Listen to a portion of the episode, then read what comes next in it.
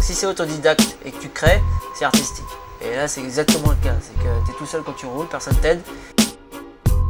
Une question déjà qu'il faut savoir se vendre, il faut avoir une image. Maintenant si tu veux être un mec fort, il faut sortir des phases les plus dures qui existent.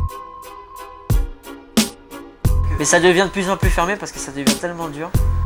Gymnase, 4 fois champion du monde, 4 Puis tu arrives dans un milieu où, euh, où on- tu fais plus ce qu'on dit de faire, euh, tu fais ce que tu as envie de faire.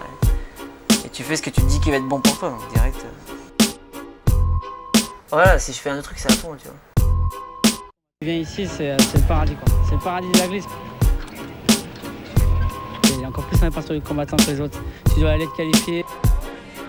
Putain, mais je suis pas un savant fou, quoi. Je suis un, un mec qui est là pour délirer, tu vois.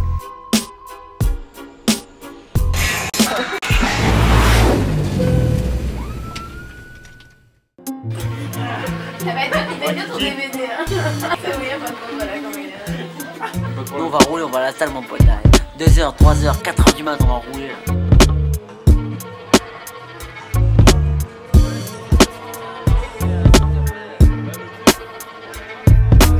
Le jour où tu décides d'être pro, dans, en fait, dans l'hygiène de vie, le rythme de vie d'un, pro, c'est un truc qui est, qui est vachement important. C'est-à-dire déjà euh, se dire que tu vas faire du vélo tous les jours.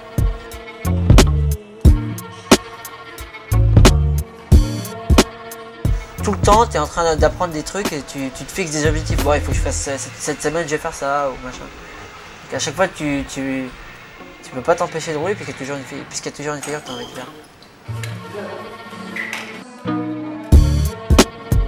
Donc des fois ça me fatigue, euh, je roule, je suis fatigué, mais après euh, le flat c'est un truc qui joue pas mal avec les nerfs et donc euh, j'essaie quand même d'avoir la rigueur qui va, avec le mec qui va se coucher tôt et tout.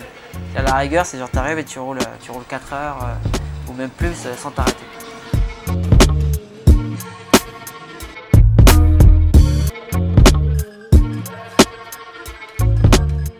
J'ai pas envie de paraître prétentieux et je pense que j'ai vraiment de facilité à apprendre des figures.